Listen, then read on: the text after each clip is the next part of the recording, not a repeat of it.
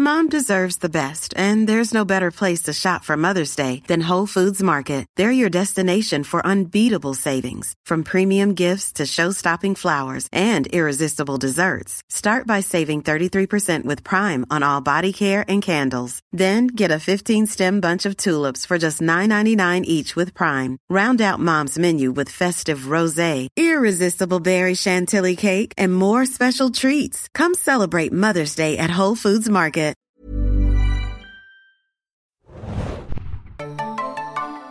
Hallo und herzlich willkommen, liebe Serienjunkies da draußen, zu einem neuen The Walking Dead Podcast zur Folge Swear. Ich bin Adam, führe heute durch die Unterhaltung mit mir im Studio heute. Hanna hier, hi. Und der verlorene Sohn. Axie ist wieder zurück und komplettiert das Team Alban. Hey! Yay. Yay. Wir besprechen die sechste Folge der siebten Staffel Swear, wie ihr es gewohnt seid. Und bevor wir das machen, könnt ihr die Folge natürlich immer montags um einundzwanzig Uhr beim Fox-Channel sehen, auf Deutsch oder Englisch. Und wir widmen uns dem mannigfaltigen Feedback, was wir von allerhand Optikern, Fahrlehrern, Dartprofis und sonst wem bekommen haben. Wir können natürlich wieder nur eine kleine Anzahl davon rausfiltern, aber diesmal, äh, ihr habt uns nicht, also ich meine, ihr habt kräftig in die Tasten gehauen. Geflutet, sagen wir. Ja. Vor allem die, der rot-grüne Shitstorm.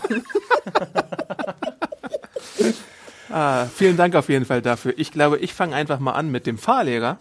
Ähm, Hallo liebe Serienjunkies, ich habe seit äh, zweitausendsieben meinen Fahrlehrerschein und freue mich, euch helfen zu können. Rechtlich ist es bei uns so gelöst, dass fast jeder Auto fahren darf. Fast jeder. Hm. Egal, ob man nur noch ein Auge hat, farbenblind oder taub ist. Da habe ich mich gefragt, also taub, klar, Martinshorn und so, aber ähm, ich meine, gut, das ist wahrscheinlich immer in Verbindung Martinshorn und äh, Ton, oder? Wenn, wenn, wenn jemand einen Notfall hat und da durch muss. Ja. Aber sonst könnte es ja auch ein bisschen problematisch sein. Äh, die Behörden erlauben, einen Autoführerschein zu erwerben. Wenn jemand taub ist, ah, dann... Hättest du vielleicht mal vorher durchlesen. Ich habe sie natürlich durchgelesen, aber ich wusste nicht, dass... Wir fangen nicht nochmal an. Wenn jemand taub ist, muss er eben den Verkehr besser beobachten, und einen, um einen Krankenwagen bzw. die Polizei oder Feuerwehr frühzeitig zu erkennen. Es ist egal, ob jemand farbenblind ist, da Rot bei einer Ampel immer oben steht. Ich kenne nur eine einzige Ampel in New York, wo die Farbe Grün oben ist, da sich die irischen Bewohner der Stadt geweigert haben, dass Rot über Grün steht. Ach, so die geil. Iren. Dass sowas überhaupt möglich ist. Äh, ich hatte einmal ein Mädchen mit einer leichten geistigen Behinderung, da verlangte die Behörde ein ärztliches Gutachten, aber auch sie hat die Fahrprüfung später bestanden. Beim Auto sind die Behörden sehr großzügig, handelt es sich jedoch um einen Bus oder L K W, gibt es strenge Richtlinien bzw. Gesundheitstests. Liebe Grüße, Stefan. Vielen Dank für dieses Feedback, äh, da wissen wir jetzt also Bescheid. Äh, wir hatten, glaube ich, auch noch so eine Zuschrift zur Tiefenwahrnehmung hm. und so, ne?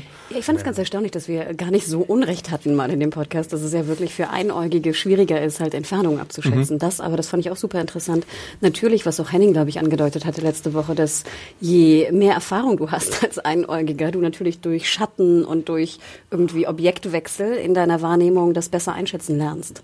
Ähm, aber dass natürlich jetzt die ähm, Einschätzung von Entfernen für Entfernungen schwieriger ist mit einem Auge. Und unser Dartprofi hatte ja auch was ganz Witziges. Ja, was meinte er irgendwie? Einer in den Top dreißig sei einäugig, mhm. und dass es wirklich relativ äh, unwahrscheinlich ist, dass wenn du da irgendwie auch nur zehnmal auf so eine Dartscheibe äh, wirfst, dass du jetzt äh, nicht mal das Brett treffen ja. triffst.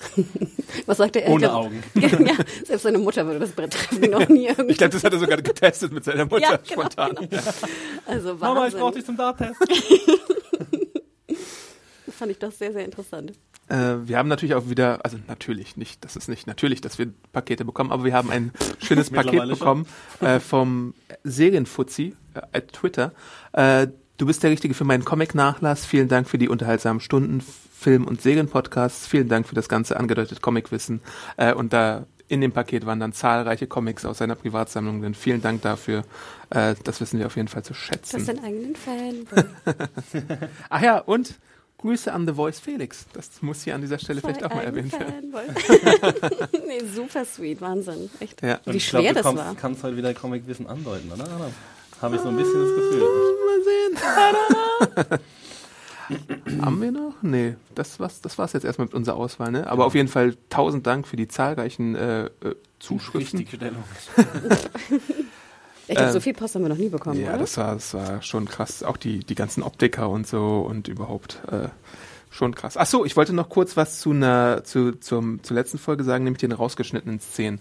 Da hatten wir auch noch ähm, das Ding, dass wir alle gesagt haben, ja, dann zeig doch bitte mal, was mit den Wachen passiert ist. Und dazu gab es ein Radiointerview mit Jesus-Darsteller Tom Payne. Und der hat gesagt, ja, es wurde tatsächlich gezeigt, wie die Wachen überwältigt werden. Die Wachen in Hilltop haben keine Waffen, sondern tatsächlich nur Speere, wurden überwältigt und aufgeknüpft und aufgehangen. Äh, dazu wurden uns auch zahlreiche Screenshots geschickt und Beweise. Ähm, und der äh, zuständige Editor bzw. Regisseur oder so hat dann entschieden, ja, das passt dann im Kontext der Episode irgendwie doch nicht, wo ich mir denke, warum schneidet man sowas raus? Wenn, es wäre ja wirklich nur ein Moment oder so gewesen. Und äh, deswegen blieb man uns dann diese Szene schuldig. Also hm, eine ganz schön merkwürdige Schnittentscheidung, wie wir, glaube ich, alle finden. Beziehungsweise ja. Es war ja auch zu sehen, aber so klein im Hintergrund, ja. dass wir ja sogar die Screenshots, die wir hatten, hatten noch so Vergrößerungen ja. drin. hundert Pixel total. Ja. Genau, ähm, so viel dazu. Ähm, jo. Dann steigen wir, glaube ich, mal ein in die äh, Besprechung von Swear, ähm, die überraschenderweise oder nicht überraschenderweise, also ich hätte es nicht erwartet unbedingt, dass Tara und äh, Heath eine ganz eigene Episode für sich bekommen, beziehungsweise es ist ja viel mehr Tara-zentrisch, als es Heath-zentrisch ist. Problem war ein bisschen das Previously On. Wenn, wer das gesehen hat, der wusste halt schon sofort, wohin es gehen wird. Mhm. Aber das hättest du ja auch in der ersten Szene dann gesehen, oder? Ja, klar. Also, ja, aber du weißt ja nicht, wie Episode verläuft. Manchmal ist es ja so, dass die zwanzig Minuten bei, bei der einen Station bleiben und dann zur anderen Station wechseln. Ich muss gestehen, ich war sehr dankbar, das gesehen zu haben, weil ich immer dachte, wer ist denn Heath nochmal? Oh Gott. Wer ist denn Keith nochmal? Ah, Exi. Ähm, ja, neuer Jack Bauer, yo. Weil ich meine, wie viele Monate ist es de facto her, dass wir sie zuletzt gesehen hatten? In der echten Zeit sind schon mehr als ein ja, die, was, acht Monate. War das, das Staffelfinale, wo die sich dann getrennt haben, bei, nach dem Überfall auf die Satelliten? Richtung Ende auf jeden Fall der sechsten Staffel. Nee, das war nicht das Staffelfinale. Nee, das war noch davor. Weil das Staffelfinale war ja äh, Negan. Das war ja dann zwei, drei Episoden davor. Ja, ja. Ja, also bestimmt. Aber auf jeden Fall haben sie diesen, diesen Überfall auf die Satellitenanlage, wie es, glaube ich, so schön auf Englisch heißt, beziehungsweise den Outpost der Savior mitgemacht, also Heath zumindest, weil er immer noch äh, auf jeden Fall darunter leidet, moralisch ja. und überhaupt äh, was, was, wozu Rick ihn da getrieben hatte, zusammen mit Glenn ja auch damals, da hat der Glenn ja auch seinen ersten Kill gemacht, wenn wir uns daran erinnern. Äh, ja, und nun sehen wir eine Folge, die wieder mit der Chronologie spielt, was ich irgendwie tatsächlich äh, in diesem Fall ein bisschen überflüssig fand, weil ich mir dachte, das hätte man jetzt auch einfach normal erzählen können. Ich weiß jetzt nicht, ob das so viel gebracht hat, jetzt das so ein bisschen zu verschachteln. Und deswegen würde ich es eigentlich auch lieber gerne erstmal aufdröseln, chronologisch äh, gesehen. Also wir sehen tatsächlich, wir erinnern uns, äh, die hatten den Auftrag, zwei äh, Wochen lang auf so einen Supply-Run zu gehen und Vorräte zu sammeln und dann mit ihren Ergebnissen zurück nach Alexandria zu kommen. Aber wir erfahren halt, dass außer acht Dosen Okra und irgendwie einer eine Flasche Aspirin irgendwie nicht viel zu holen ist in der Gegend. Wo ich ja auch dachte, kein Wunder, wenn ihr noch nicht mal einen Rucksack mitnimmt, wenn ihr euch irgendeine Brücke anschaut. Ja, aber die hatten ja zumindest ein Auto da, womit sie ja auch weggefahren sind. Ja, aber ganz ehrlich, wenn du, wenn du auf einen Supply Run gehst, dann hast du doch immer einen Rucksack oben, dass falls du was findest, du es da reinstecken kannst. Mhm. Nachher hatte sie ja auch einen dabei, da war ich ja sehr happy, als sie nachher dann ne, wieder nach Hause dann geht und das Boot zieht. Äh, zum Beispiel, ja. genau. Aber vorher, wenn du, weißt du, du gehst auf die Brücke, du guckst, was da rum ist, dann hast du doch irgendwie was bei und suchst alles ab. Also ich weiß nicht, als Gamer, ne? Du suchst einfach alles ab, jede Ecke, jeden, jedes Loch. Klar, das wäre auch ein bisschen langweilig, vielleicht jetzt bei Walking Dead, aber das fand ich ein bisschen schade. Also mein Loot-Herz hat ein bisschen ge- geblutet. Aber machen wir jetzt doch nicht chronologisch, weil mhm. das war ja nicht die Eröffnungsszene. Ja, gut, da haben wir jetzt ein bisschen vorgegriffen tatsächlich. äh, deswegen, ja, ich habe ja schon angedeutet, dass Heath so ein bisschen down ist und überhaupt äh, angefressen von der Situation und so, äh, während Tara tatsächlich optimistisch bleiben möchte und äh, glaubt ja, dass durch den Deal, die da den Alexandria mit dem Hilltop hat, dass sie mit Nahrung versorgt werden, weil der mhm. Deal ist ja, man muss tatsächlich bei dieser Folge immer so weit ausholen. Der Deal war ja, dass äh, Alexandria sich um die Savior kümmert und Hilltop hat, gibt denen dann ein bisschen Nahrung. Also eigentlich ist es so ein Negan-Light-Deal sogar gewesen. Das ja. ist ja auch schon ganz interessant. Ja, unsere Crew ist ja fast ein kleiner Negan. Ja, ja, ja. ja ähm, man auf dem Überfall, an dem Überfall an der Satellitenstation sehr gut gesehen hat. Ja. Ähm, und er kritisiert dann auch so ein bisschen, dass wenn es hart auf hart kommt, irgendwie niemand zueinander steht, oder?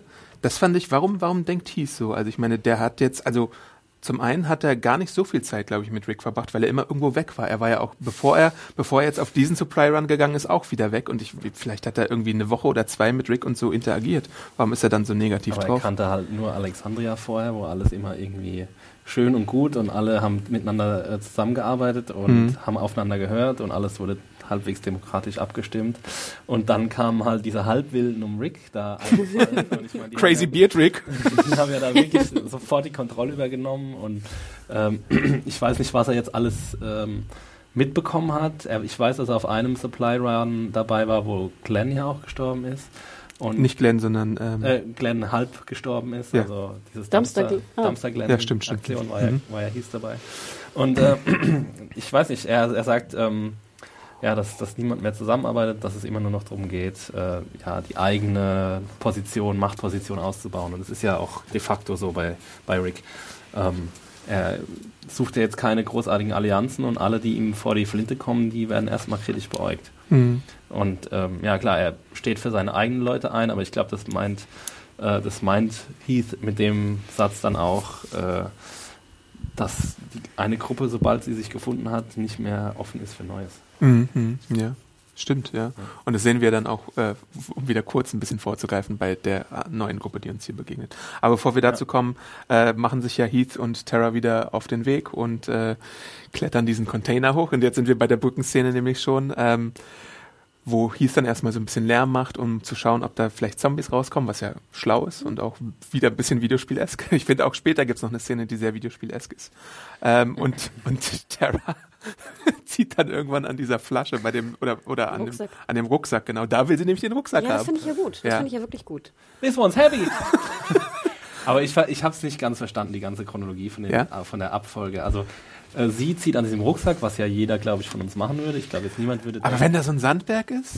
Ja, aber denkst du jetzt, dass da hundert Zombies unter diesem Sandberg sind? Wahrscheinlich nicht. Aber ich fand es also eine, eine sehr gute äh, Falle sozusagen. Du steckst ja, da einen Rucksack hin, den du so ver- verschachtelst irgendwie mit diesem Berg und sobald du dran ziehst, fällt dieses ganze Ding glaubst runter. Glaubst du, das ist, das ist ein Hinterhalt für Leute? Damit, ich dachte. Ja? Ich war mir nicht so hundertprozentig sicher. Warum sollten sonst die Zombies da in diesem Sandberg sein? Also wie, das, wie dieser Sandberg zustande gekommen ist, ist wirklich eine interessante, also eigentlich kann es ja nur eine Falle sein, weil wie soll das sonst ja. zustande kommen, ja, dass so ein riesiger Sandberg zufällig auf eine Gruppe von zwanzig Zombies ja. Ich finde das super wird. schlau, super geile Falle. Machst du das, auch wenn du das absichtlich machst, wie machst du das dann? Also du brauchst erstmal diese Kipplaster, dann brauchst du zwanzig mhm. Zombies, dann mhm. musst du die irgendwie so navigieren, dass sie mhm. zum gleichen Zeitpunkt unter diesen Kipplastern stehen und dann musst Unsichtbare du... Wände. Das ist ja mega der Aufwand. Überlegt euch mal, wie... Ähm, diese Laster-Sache war doch auch äh, in diesem in dieser Schlucht da, ja, wo ja. da diese Tausende von Zombies dann eingeschlossen ja. wurden. Das war ja, das war ja schon eine ziemlich große ja, Aufwand. Du, du könntest ja irgendwas zu essen da reinwerfen, dass die Zombies da irgendwie alle hingehen und versuchen dieses und Essen. Und, und dann kippst du langsam den, gibt es Kipplaster, die geräuschlos sind? Weil eben dieses Beep, Beep, Beep habe ich auch immer im das Kopf, wenn so ein Kipplaster da ist. Dann fahren die so voll langsam heran. Bitte gib mir so eine Throwaway-Szene. Und dann sitzt die sozusagen fest durch, den, durch das Gewicht von dem, dem ganzen Sand und dann machst du sozusagen noch, irgendwie musst du halt diese Halterung noch da rein tun. Das ist halt... Ja, und dann, dass das alles zusammenfällt irgendwie, wenn so ein Teil aus. Ja, wahrscheinlich geht dann unter, also unter dem Sand ist dann noch so eine Klappe, die dann aufgeht, während du ziehst. Dann brauchst du noch so eine riesige Holzkonstruktion. Genau. Da musst du dann die ganzen Zombies irgendwie reinkriegen und dann geht es schon. Und dann hast du eine Falle für einmal. Also das fand ich noch am wenigsten unlogisch in der Folge. Ja, deswegen hat es mich halt so gewundert. Deswegen habe ich halt gedacht, vielleicht ist es doch nur Zufall, weil also so eine ausgefeilte Falle zu bauen... Das, wie so, das, also, das kann, dass es Zufall wäre, ist ja noch unwahrscheinlicher. Da müsste dann so ein Kipplaster irgendwie aus Versehen umgekippt sein und auf die oder was. Ja. Und der Rucksack müsste dann da hingefallen sein ja. und aus Versehen dann das zum ja. Ausfallen. Nein, also das, das war, glaube ich, eine Falle. Aber dann waren halt diese Patronen angelegen und dann meinte Heath irgendwie, Achtung, Tara, pass auf. Aber warum de- sagt er, weil da Patronen im Sand sind? Ja, das Dass er, warum sagt er dann, Achtung, Tara, da sind Patronen im Sand, oh mein Gott. Also das habe ich auch irgendwie null verstanden. Ich dachte, dass die Patronen und der Rucksack natürlich sozusagen der, der Käse war für die Falle. Der, okay. Weißt du? Aber das hat er dann direkt verstanden, oder was? Also nee, aber d- dann guckst du doch, was da ist und du denkst, vielleicht ist im Sand noch mehr. Ja, ja, das habe ich verstanden, dass, also, dass das quasi die Falle ist, aber warum Heath dann sagt so... Warum ja, er da drauf kommt. Ja, das ist ja sehr unwahrscheinlich. Ich meine, alles ist ja schon weggelootet in der Apokalypse. Und auf einmal findest du einen super schwer aussehenden, geilen Military-Rucksack und noch sozusagen zehn Patronen. Das ist doch ein bisschen unwahrscheinlich. Die da einfach bei, so dem, bei dem Rucksack sagt man, ah, das könnte keine Falle sein, aber bei den Patronen, es ist eine Falle. Ja, wenn beides ist, also. Also du hättest da auch sofort gesagt, das ist eine Falle, oder wie? Ich finde es nicht unlogisch, dass er denkt, da ist irgendwas fishy bei, wenn, fishy, wenn, ähm, wenn das beides da so einfach rumliegt in der völlig ja. weggelooteten Welt. Also für mich sind die Patronen so ein bisschen der Hinweis darauf, dass es da eine Auseinandersetzung gab und deswegen schließt äh, Heath vielleicht, aha, da hat jemand drauf geschossen, deswegen sollte man diesen Sandberg vielleicht nicht äh, anfassen, weil sonst fällt er in sich zusammen. Wobei es mir dann ein bisschen schnell Was? ging. Oh, wie kommt man da drauf? Hä? Wenn da, wenn da leere Patronenhülsen sind, dann, dann denkst dann du hat doch, jemand drauf geschossen und dann ja. sollte man den Sandsack nicht rausziehen. Da müssen ja irgendwelche Leichen rumliegen, wenn du sagst, da gab es sozusagen einen Kampf. Ja, aber die Se- Leichen können ja auch eingebuddelt sein. Aber egal. Man weiß ja auch nicht, ob das Kugeln sind oder nur Patronen. Oder hat man das gesehen? Ob das Wie Kugeln oder Patronen? Also Kugeln ist es nicht, Patrone ist ja die... Bolle. Ja, Patronenhülse ja. oder Patronen. Ah, das meinst du, okay. Genau, das meine ich so. Ich dachte, ähm. das wären volle Patronen. Also Patronen. Oh Gott. Oh Gott, ich habe Okay, sagt uns einfach, ob das Patronen oder Patronenhülsen waren. Dann lass uns abstimmen. Sondern, genau, schickt uns auch eine Mail. War es sozusagen eine Falle oder war es Zufall? Ja. Der Sandberg. Hashtag Sandberg. Und weil es dann so viele Untote sind, äh, wird Tara halt auch so ein bisschen überwältigt. Und es sieht erstmal so aus, als würde Heath abhauen. Was ich ja nicht verstanden habe, ist, Tara hat nur eine Waffe dabei. Warum hat sie denn kein Messer oder kein irgendwas dabei? Oder habe ich das falsch gesehen? Es wirkte so, als ob sie wirklich nur auf diese Brücke geht mit einer Pistole. Hm. Und Heath hatte später noch ein Messer einstecken. Genau, später. Aber Heath hatte sozusagen vorher noch diese, diese Crowbar, ne? Dieses, wie heißt das Ding? Brecheisen. Brech, also, ja. okay, Brecheisen. Aber Tara hatte, glaube ich, nur die Waffe dabei, wo ich denke, es ist doch gerade in einer Welt, wo Munition jetzt irgendwie knapp wird, äh, völliger Schwachsinn. Und dann lag sie nämlich, deswegen war es ja auch so knapp, deswegen lag sie auf dem Boden und konnte sich gar nicht mehr wehren, weil sie die Zombies irgendwie wegschubsen musste. Mhm. Aber wo hat sie dann später das Messer her? Von den Girls da, oder? Das Girl lässt ja auf jeden Fall einen Speer da. Ich weiß ja. nicht, ob ja, sie auch ein sie hat ja auch ein Messer. Entwaffnet sie nicht jemanden? Egal. Also sie hatte auf jeden Fall auf der Brücke, glaube ich, kein Messer. Sie hatte keine Nahkampfwaffe. Also wenn jetzt keine, keine ja. Nicht-Schusswaffe. Und das fand ich echt ein bisschen riskant. Gerade wenn du jetzt auf den Supply-Run gehst. Aber es war schön, die Sandbergs zu sehen. Ja, auf ja. jeden Fall. Also die waren auch wieder, muss man auch mal wieder äh, einen Shoutout an das, äh, das Design-Team geben oder das äh, Masken- und Kostüm-Team. Das sah wieder ziemlich großartig aus. Und sie haben mich tatsächlich reingelegt. Im letzten Podcast habe ich ja irgendwas angedeutet, dass wir das aus einem Comic kennen könnten, weil die Sandzombies sahen in den Vorschauvideos aus wie eine andere Sache, die im Comic noch eine Bedeutung hat. Aha. Da muss ich wieder Comicwissen andeuten, aber das ist halt, äh, es, es ist halt nicht das, was ich dachte, was ich gesehen hätte. Was gibt's denn noch? Erdzombies hatten wir auch schon? Sage ich lieber nichts zu. ähm, Schlammzombies hatten wir auch schon. Die sehen halt einfach anders aus als die üblichen Zombies und deswegen dachte ich, dass es äh, ein anderes Phänomen Super ist. Zombies. Ja, nein, nein äh, dann sprechen wir vielleicht auch noch äh, über die Auflösung dieser Sache, weil wir sehen ja dann, äh, Heath ist tatsächlich nicht weggelaufen, sondern wollte Tara so ein bisschen retten und er schießt ja auch so ein paar Zombies, aber irgendwann wird sie dann halt von ein paar Untoten übermannt und über die Brücke geworfen. Und das spannt dann wiederum den Bogen zu unserem Cold Open und Tara, die am Strand, ist es ein Strand? Ja, ja oder? Das ist, ist schon Strand. am Strand angespült wird. Ja. ja, sie sagt ja noch so, Inlet, Estuary, Bay, I don't know. Eben, ich bin so gut wie Tara, was so Fachbegriffe angeht. Nee, nee, also, es war halt ein Strand, aber es ist halt unklar, ob das jetzt eine Flussmündung war oder... Ja, die wird ja irgendwo in der Nähe gewesen sein, oder? Das fand ich jetzt nicht so unlogisch. Das hat aber auch jemand kritisiert in, in, in den Review-Kommentaren, dass sie von der Brücke auf einmal irgendwie zum Strand angespült wird. Ja, das hat sie ja gemeint, dass sie... Ja, das stimmt, eigentlich ist es komisch, ne? Wieso, aber die Strömung kann doch sozusagen ins Meer, das, der Fluss geht doch ins Meer. Ah. Der, der, sozusagen, das kann doch die, die Mündung zum... Ist das die Mündung? Ich weiß nicht. So schlecht. um, also ich finde es nicht so unwahrscheinlich, dass vielleicht in der Nähe der, des, sozusagen der, der Fluss ins Meer mhm. die Öffnung war. Hauptsache es ist nicht so die tödliche Strömung wie bei Fear the Walking Dead, wo man dann irgendwie da reingedingst wird. Ich fragte mich nur eher, wenn der Zombie, die fallen ja mit ihr rüber. Und wir haben ja gelernt, wie du auch schon andeutetest, dass ja Zombies auch unter Wasser irgendwie rummarschieren können. Hätte ich ja voll Schiss, dass der mich noch beißt im Wasser. Das hätte ich nämlich auch noch interessant gefunden zu sehen. Aber sie beißt. Die Kampfszene. Genau. Also. Ja, nicht, ob er sie beißt, weil wir wissen ja, dass sie nicht gebissen ist. Aber. Ich fragte mich ja auch, ich meine, der Fluss sah jetzt nicht, ich, man hat ihn nur so ein bisschen gesehen, er sah so ein bisschen muddy aus, aber sah jetzt auch, man hätte ja auch rüberschwimmen können. Mm, das habe ich mich dann auch gedacht. Äh, habe ich mir auch gedacht an... Gerade am Ende. am Ende. Genau. Da habe ich mir gedacht so, gibt's keinen einfachen Weg? Aber da kommen wir ja noch zu. Okay. Ja. Äh, jedenfalls wird sie dann... Dachte ja? dann irgendwer, dass äh, Tara und oder Heath tot seien nach, den, nach der ersten Szene? Also dass sie auch am Fluss irgendwie jetzt, to- äh, am Strand jetzt irgendwie tot seien? Also wenn Leute sterben, dann sehen wir das auch. Ja. Ich glaube nicht, dass wir das offscreen dann sehen. Es gibt ja auch bei dieser, äh, ach nee, das kommt später noch, da gehen wir auch dann später erst drauf äh, hinzu, als sie dann wieder zurückkehrt. Äh, bei der Szene, nö, ich glaube nicht. Nee. Hat denn irgendwer noch Angst, wenn Zombies kommen? Ja, es ist, äh, ist schwierig auf jeden Fall. Also man weiß, dass sie sich... Also wann ist das letzte Mal jemand durch einen Zombie gestorben eigentlich? Von hm. wichtigen Personen? Ja.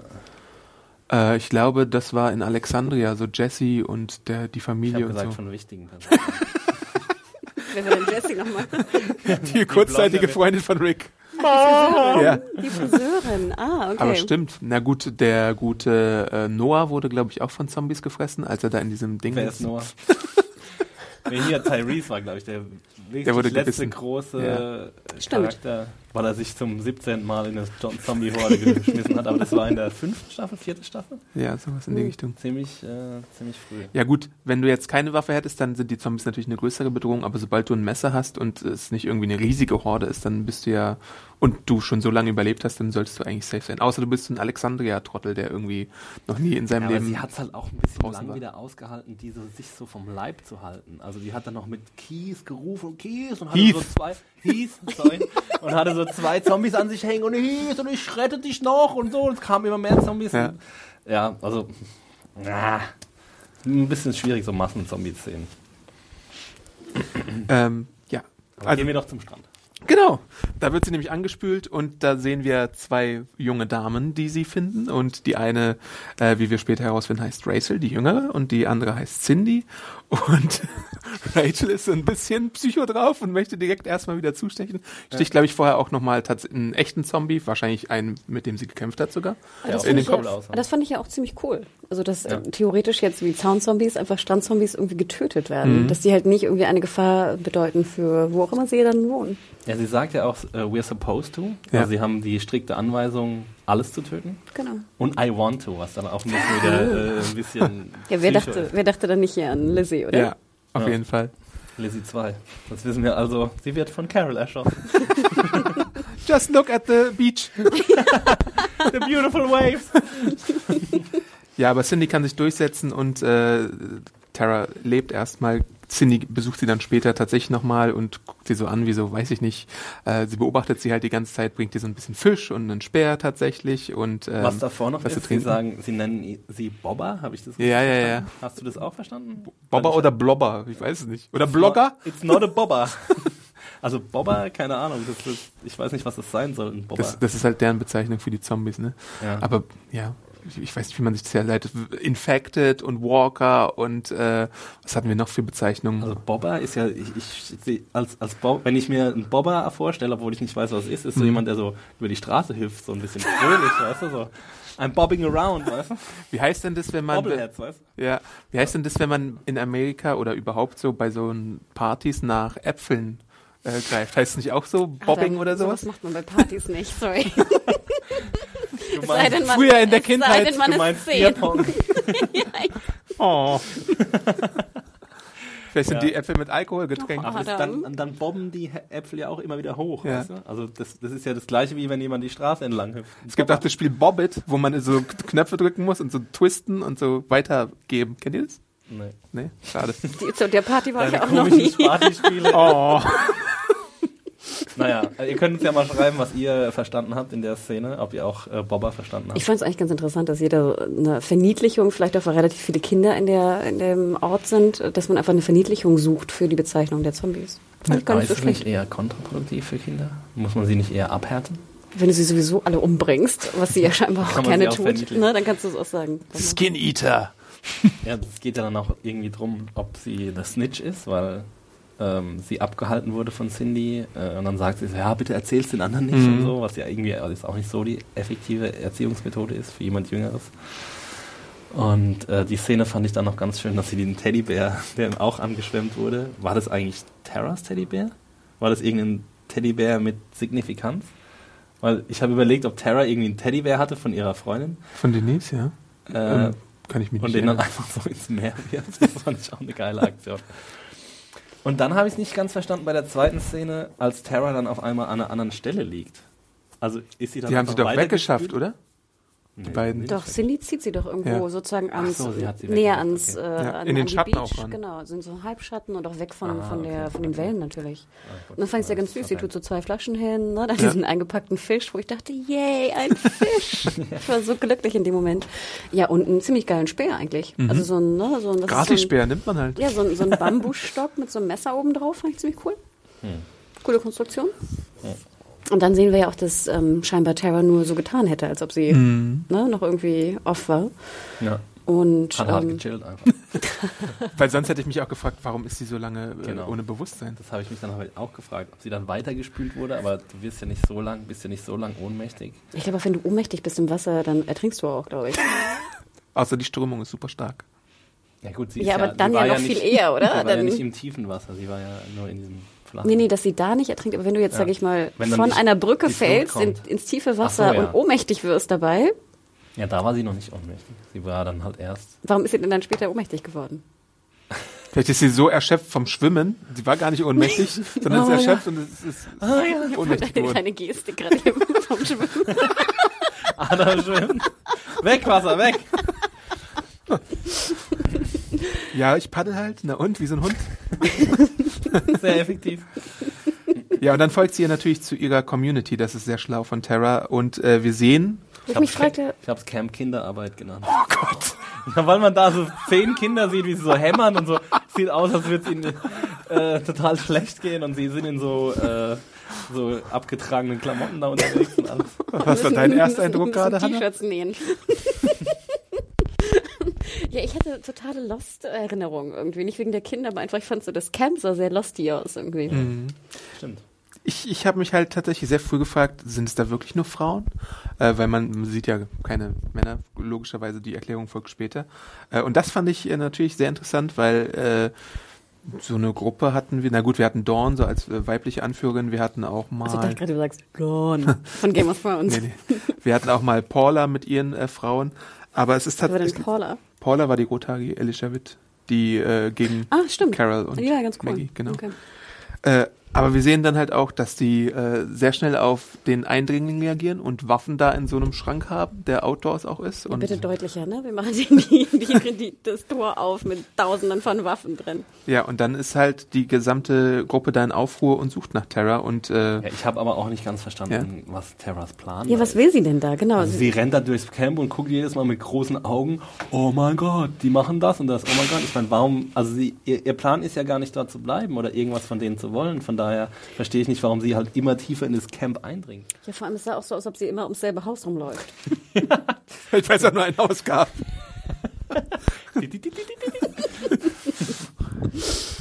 Aber es war dann sehr witzig, wie sie erwischt wurde. Das ja. fand ich dann, also es war erstmal eine ganz coole Szene, wie sie sich dann auch zu helfen weiß, äh, der, der ihrer Verfolgerin dann äh, eine Falle zu stellen und alles. Und dann trotzdem erwischt wird und so, hi guys, what are we doing here? Und das fand ich auch echt... Die komplette Episode hindurch war das so ein bisschen auf Comic Re- Relief getrimmt mhm. und auch echt so, sie war sehr flapsig, hatte einen sehr flapsigen Ton, mhm. hatte auch wahnsinniges Selbstbewusstsein, also wo ich mir jetzt mhm. auch nicht genau erklären konnte, wo das herkommt.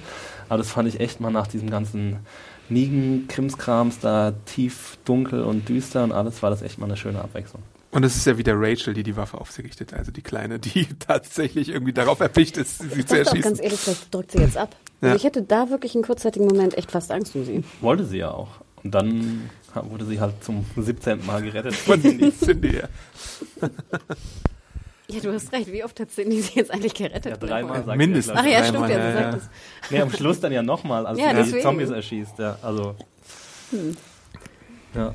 Ja, ich hab mir, na gut, das sage ich später. Ja, und dann sehen wir ja auch Tara, glaube ich, äh, in diesem Haus, ne, mhm. so angekettet. Und da hatte ich auch wieder so einen Lost-Moment, weil ich finde, das sah so wie so ein Oldschool-Haus aus. Und dann hatten wir auch diesen diesen Shot auf dieses Bild, ich glaube Oceanside, ja. so heißt, glaube ich, auch ja. die, die Siedlung. Und ich finde, das hatte total diesen die siebziger Jahre, genau. Dharma Initiative. Genau, Lost-Hype. äh, Und das, da gebe ich dir absolut recht, Axel. Ich finde, dieser Humor und diese Flapsigkeit hat sehr gut funktioniert. Und ich finde es jetzt auch gut gespielt. Viele haben ja, ja auch, glaube ich, unter deiner Review kritisiert, dass sie so, so blöd gespielt hat und schlecht gespielt hat. Das fand ich gar nicht. Ich, ich weiß nicht, ob sie ihr Spiel unbedingt kritisiert haben, aber ich glaube, sie fanden Tara bisher so einen uninteressanten Charakter, der jetzt nicht würdig ist, so eine Episode zu tragen. Aber naja, würde ich jetzt nicht unbedingt sagen. Weil, wie Axel schon sagt, war sie ja durchaus unterhaltsam in ihrem Spiel und in äh, so als bereichernder Humorfaktor, den wir jetzt so lange nicht mehr hatten. Und Tara ist ja auch jetzt schon länger dabei, also seit ja. der dritten Staffel, glaube ich, Ende dritte Staffel. Vierte, glaube ich. Ja. Und ähm, zu, der, zu dem Bild nochmal, da stand ja auch Virginia drauf. Ja, ja. Aber dann würde das ja eigentlich bedeuten, dass wir in Virginia sind. Und das kann ja eigentlich nicht sein, weil die sind ja keine drei Bundesstaaten gefahren auf der Suche nach acht Dosen Okra. Äh, Virginia ist doch relativ nah an Washington dran. Aber wir sind noch in Georgia. Nee, nee, die Dreharbeiten sind nur in Georgia. Äh, wir sind doch wir sind doch weggefahren in Richtung Washington durch Abraham und äh, Eugene, die geglaubt haben, dass da irgendwas ist. Also wir, wir sind schon seit Alexandria ah, okay, in, gut, in dann, Washington dann und einfach, Virginia. Echt? Ja, ja. Das hast du aber, glaube ich, schon öfter mal gesagt. Kriege ich anscheinend nicht in mein System rein. Ey, dass wir also die Dreharbeiten sind auf jeden Fall weiterhin da, aber der, der Spielort ist woanders. Aus wie Virginia, die ganze Area da. Aber gut. Ja, sehr interessant fand ich dann, dass es so ein Triumvirat von Anführern gab. Ich weiß jetzt nicht, ob... Äh, also es gibt Nan- Natania, sehr interessanter Name. Die ist die Anführerin. Sieht aus wie... Hieß die Natania? Natania. Gute Bahn, Neukölln. Ich finde, die sieht aus wie... Was hast du gesagt? Natania und Heinrich, gute Bahn, Neukölln. Ah, ich ja. habe verstanden, gute Beine. Ich auch. Gute Beine, Natania. So, okay. Ich finde, Natania sieht ein bisschen aus wie eine alte Andrea. Und das habe ich irgendwie dann nicht mehr aus dem Kopf bekommen. Also ja? Wie so eine ältere Andrea. Aber naja. Du, na, Walking Dead Andrea. Andrea. Nein, nein, nein, nein, nein. Das, ich weiß, dass es nicht Andrea haben ist. Wir, haben wir Nat- Andreas Leiche gesehen? Nee. Die ist doch äh, beim Governor gestorben. Ja, ja. Milton Zombie hatte sie gegessen. Und dann hat sie noch Katie dabei und Beatrix. Und Beatrix sehen wir später auch nochmal. Aber Natania ist auf jeden Fall die äh, Redeführerin.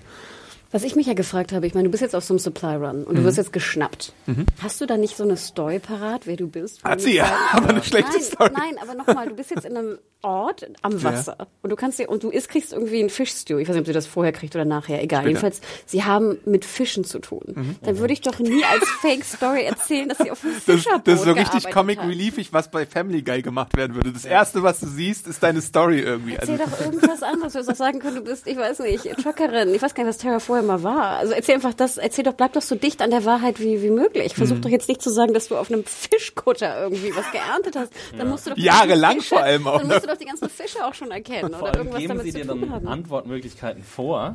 Und dann dachte ich, ja, dann sag halt das Erste, was die sagen. Also Trawler hat ja jeder schon mal Natürlich. gehört. Und dann sage ich irgendwas anderes, was, was dann am Schluss ja quasi die Falle auch war. Das Wort habe ich jetzt nicht mehr äh, parat, aber ich denke, du fährst doch auch zwei, zwei Wochen scheinbar mit Keith, äh, mit Keith, sei auch schon Keith, oh sorry, mit Keith sorry. Fährst du da durch die Gegend. Ich meine, du würdest dir doch irgendwie, legst du dir nicht, machst du dir nicht Gedanken über so eine Fake-Story, gerade wenn du die, also nicht, dass du jetzt sagst, ich mache für jede Wahrscheinlichkeit, die mir passieren mhm. kann, irgendwas, aber die Fish-Story, also ganz ehrlich. Ja, das da war, dachte ich also echt. Das war aber auch Comic Relief einfach so. War das wirklich Comic Relief? Ja, also ich fand es schon, schon witzig einfach. Wenn sie es wirklich ernst gemeint hat, dann ist es schon nicht so die hellste Kerze am Leuchter, oder? Ich habe mich halt die ganze Zeit gefragt, woher hat, weil sie ist ja wirklich so, sie macht ja auch, sie macht ja diese Witze absichtlich. Also so zumindest habe ich das Gefühl gehabt, dass mhm. sie halt so absichtlich diesen flapsigen, ein bisschen nonchalanten Ton, äh, Ton an, äh, anschlägt. Und ich frage mich halt, woher hat sie quasi das Selbstbewusstsein, dass sie auch sagt, so ja, ich mache das jetzt. Gedanklich glaubt sie ja auch einfach, dass alles heile Welt ist. Sie, sie hat gerade so einen, also sie hatten, wenn auch einen moralisch und äh, überhaupt so ein bisschen fragwürdigen Sieg errungen, aber sie hat eine Freundin zu Hause, denkt sie, und weiß ja noch ja. alles nicht, was passiert ist. Äh, mhm. Sie haben Nahrungsmittel und so und jetzt äh, soll sie halt irgendwie weiteres Zeug holen und looten und äh, sie, sie muss sich eigentlich in dem Moment keine Sorgen machen, deswegen kann sie auch so ein bisschen fröhlich sein. Ja, das kommt einem irgendwie so vor, als hätte sie halt gar keine Angst vor Neuen, von dieser neuen Gruppe. Mhm. Also ich dachte eher, sie hätte Angst und das wäre so eine Trotzreaktion. Ich weiß nicht, ob ihr das auch kennt. Ich habe das zum Beispiel öfter, wenn, wenn irgendwas ganz so weh tut, dann muss ich lachen. Echt? Ne? Also okay. so, ja, ja, das ist ganz, ganz komisch. Also wie so eine Anti, so eine Gegenreaktion. Ähm, das ist bei ihr, natürlich muss sie Angst haben. Ich meine, da war eine Kleine, die sie umbringen wollte. Äh, da waren irgendwie lauter Leute, die auf sie geschossen haben. Das, ich meine, seht ihr, nur ganz knapp ist sie dem Tod entgangen. Stimmt, ich meine, ja. wie viel, was für Geballer war da vorher los, wo alle daneben geschossen haben. Ähm, und äh, die Frauen haben doch auch diskutiert, eigentlich müssten wir dich so mehr oder weniger umbringen, jetzt ja. weil du von unserem Geheimnis weißt. Also ich denke, Angst hat sie schon. Und ich hatte es eher so interpretiert, dass diese Flapsigkeit wie so eine Gegenreaktion ist. Aber am Schluss hat sie ja nochmal diese, als sie von Cyndie gestellt wird auf der Flucht, sagt sie auch, you're not gonna shoot me. So, da ist sie sich einfach sicher, dass sie nicht ge- erschossen wird. Ja, sie hat sie ja schon zweimal befreit. Ja. Also warum du sie jetzt nochmal befreien solltest und beim dritten Mal erschießen schon, solltest? Also ich finde es schon bemerkenswert, dass sie da so, also gut, ich interpretiere es als Selbstbewusstsein, du als, ähm, als Ausweichmanöver. Ja, weiß ich jetzt nicht, was genau. Normally, being a little extra can be a bit much, but when it comes to healthcare, it pays to be extra. And United Healthcare makes it easy with Health Protector Guard fixed indemnity insurance plans. Underwritten by Golden Rule Insurance Company, they supplement your primary plan, helping you manage out-of-pocket costs without the usual requirements and restrictions like deductibles and enrollment periods. So when it comes to covering your medical bills, you can feel good about being a little extra. Visit u h one dot com to find the Health Protector Guard plan for you. Zutrifft. Aber ist ja beides interessant. Ich fand viel interessanter, dass hier Natania, mhm. dass sie jetzt irgendwie sagt im Sinne von, eigentlich müssen wir dich töten, aber wenn du jetzt so tust, also wenn du so, wenn du, wenn du sagst, du wärst jetzt ein Teil unserer Gemeinschaft, dann lassen wir dich leben. Ja. Und dann sagt ihr auch so, Tara so, nö, ich wäre eigentlich bei, also diese, diese ganze, das hat, ist mir ja schon aufgefallen bei, bei Daryl, dieses ganze, dir gibt jetzt jemand die Chance, in Anführungsstrichen so zu tun, als hättest du Bock darauf, in deren Community zu sein. Und alle lehnen das irgendwie ab. Also das ist für mich so... Aber es ist auch so ein bisschen so ein Abtasten von, von ähm, Tara mit dieser Geschichte, mit dieser Fake-Geschichte und dem Fischerboot. Sie will halt erstmal den testen, ob die so einen Bullshit-Detektor äh, haben, glaube ich. Und dann weiß sie natürlich, dass als sie dann entlarvt wird und gefragt wird, was ist deine wirkliche Geschichte, dann sagt sie halt auch so ein bisschen. Sie nähert sich der Wahrheit an. Sie erzählt, glaube ich, noch nicht so komplett detaillierte Wahrheiten, weil sonst würde sie natürlich Alexandria in Gefahr bringen. Aber sie bringt, glaube ich, schon auf jeden Fall eine Kooperation ins Spiel. Also ich glaube, Terras Absicht ist tatsächlich, dass, dass diese Oceanside-Gruppe äh, mit Alexandria zusammenarbeitet für irgendwie, was weiß ich, Fischaustausch oder sonst irgendwas. Aber ähm, nee, das ist ja auch richtig. Da ja. sage ich ja gar nichts gegen. Sie ist ja auch in der schwächeren Position. Ich meine, es mhm. sind drei Frauen mit Waffen. Mhm. Also es wäre ja wirklich sehr, sehr dumm von ihr, wenn sie sagen würde, ja, ich finde euch total scheiße, ich will eure Waffen haben und hau ab. Also ich meine, das wäre ja noch dümmer. Ja. Also so weit, genau, so, so weit sind wir ja nicht. Kill every single one of you. ja. Hm. Irgendwie knackst du so ein bisschen, Adam. Ich knacke? Ja, ich kann das schlecht definieren. Also wenn ihr da draußen irgendwas Geknacke hört, ich weiß nicht genau, woran es liegt. Wir legen die Kabel noch mal ein bisschen vorsichtiger hin, dann hoffentlich geht ja. das einfach. Sorry. Äh, interessant fand ich auch, ähm, wie äh, die Oceanside-Gruppe äh, ähm, da so organisiert ist. Die haben nämlich irgendwelche Glocken, die dafür sorgen, mhm. dass die Zombies mit Hilfe von Glockengeläute fortge- fortgeleitet werden. Äh, Aber und die haben sie nicht immer an, sondern nur, wenn Zombies irgendwie auf dem Weg nach Oceanside sind. Habe ich das richtig verstanden? Dass sie ich dann dachte, die, die haben so ein Ablenkungsglockenmanöver. Ja, ja, ja. Es sind sechs, ne? sechs Glocken, glaube ich, die da irgendwie dafür sorgen, dass, dass die halt woanders hingelockt werden. Und dann können sie halt immer mal wieder ein bisschen clearen gehen am, am Beach. Am Strand, sorry. Das clearen am Beach? Und dann sind sie, werden sie eigentlich gar nicht so sehr behelligt von den Untoten. Aber natürlich ist es auch so, dass sie äh, eine tragische Hintergrundgeschichte haben, wie man ja schon so ein bisschen daran äh, erkennen kann, dass überhaupt keine Männer mehr da sind. Da musste natürlich auch noch irgendwie was äh, da sein. Muss ja tragisch sein, ja. wenn keine Männer mehr da sind. Ähm, wie sollen Frauen da sich selbst organisieren? Ja, ich, ich Irgendwer schrieb doch auch in den Kommentaren eine, eine Folge für Axel Schmidt. Echt? ja, genau. ja, ich dachte zuerst, dass vielleicht die Frauen, oh Gott, wir knacken alle so ein bisschen, höre ich gerade. Ich mhm. weiß nicht genau, woran es liegt. Verzeiht. Ähm, ich dachte zuerst, dass vielleicht die Frauen einfach gesagt haben, wir wollen keine Männer haben, weil das irgendwie zu viel, keine dachte Ahnung, ist, ne? Es gab, ja. genau, oder zu viel. Irgendwas ist da vorgefallen, was scheinbar, dass ich vielleicht, dass es irgendwo noch ein Männercamp gibt, dachte ich. Nein, gibt es ein Frauencamp und ein Männercamp mhm. irgendwo. So ein Gefangenencamp. Eine Theorie, die ich ja gelesen hatte, ich weiß noch nicht, ob das chronologisch zusammenpasst, ich glaube auch nicht mit der Geschichte, die sie dann erzählen, ist, dass das die Frauen sein könnten, die im äh, Outpost... Das fand ich super, wir haben eine Mail dazu bekommen. Ja. Das fand ich eine geile Theorie. Äh, die im Outpost gekillt worden sind. Die Ehefrauen, äh, meinst du? Ja, aber es, es, es passt ja, glaube ich, tatsächlich nicht, weil die Story ist ja, äh, Negan kam und hat äh, alle Negan oder irgendein Stellvertreter, das wissen wir ja, glaube ich, nicht, kam und hat alle Männer über zehn Jahren da aufstellen lassen und denen in den Kopf geschossen. Das ist ja die Erklärung. Ja, aber es hätte ja gepasst. Also ich fand, das war, wäre eine bessere Erklärung gewesen. Genau, die Theorie war, dass das die Ehefrauen sind von den in der mhm. Satellitenstation umgebrachten Männern. Ja. Und das hätte ja funktioniert, wäre jetzt die Geschichte nicht anders abgelaufen. Ja. Aber ich fand, das wäre eine geile Theorie gewesen. Ja, aber die haben halt irgendeinen Moment abgepasst und sind dann abgehauen, als Negan, weiß nicht, un, nicht da war oder sonst, und haben sich dann dieses, dieses Fischerörtchen ja, da sie ausgeguckt. Haben, sie haben das getan, was ja wir auch diskutiert hatten, was Rick hätte tun können. Sie hätten ja auch, nach, nachdem Glenn und äh, Ginger umgebracht wurden, hätten sie einfach sagen können, okay, fuck it, wir gehen. Hm. Und so, glaube ich, haben die Frauen das gemacht. Also Negan hat die alle Männer umgebracht und haben dann gesagt, gut, dann packen wir alle Kiddies zusammen und verschwinden. Ist Cyndie eigentlich eine Tochter von äh, Natania oder nicht? Nee, die äh, Enkelin. Genau, da fehlt ah, ja, noch eine okay. Generation. Okay. Mhm. Ja, stimmt, die Tochter, eine Tochter, ich wusste jetzt nicht, wie viele Tochter, Töchter sie, sie hat. Sie hat noch einen Enkel, der ist erschossen worden. Ja, und die Tochter ist auch irgendwie äh, umgebracht worden, ja. Das habe ich mitbekommen. Aber ich dachte vielleicht, ja. Oh, das war ganz doll geknacke. Ja, das ist dann das Kabel, sorry. Wir brauchen klar. ein neues technisches, technisches Setup hier zum Aufnehmen, sorry. zwanzig siebzehn, Baby. Ähm, ja, ähm... So, wo sind wir jetzt? Diese ganze Ich fragte mich die ganze Zeit, Geschichte. Ist das denn, macht das Sinn bei Negan? Ich habe ja Negan, ich meine, dass er so ganz furchtbar ist und schrecklich ist, das haben wir jetzt ja schon äh, zu Genüge mitbekommen. Ich dachte aber schon, dass eigentlich Negan die Produktion vorantreiben möchte von seinen Leuten, die er sozusagen als Service betreut. Und das würde ja, finde ich, immer mehr Sinn machen, wenn du, wie es jetzt auch mit Rick und Alexandria macht, im Sinne von, dass du versuchst, also du, du warnst sie, indem du jemanden umbringst. Er hat die, er hat die beiden umgebracht.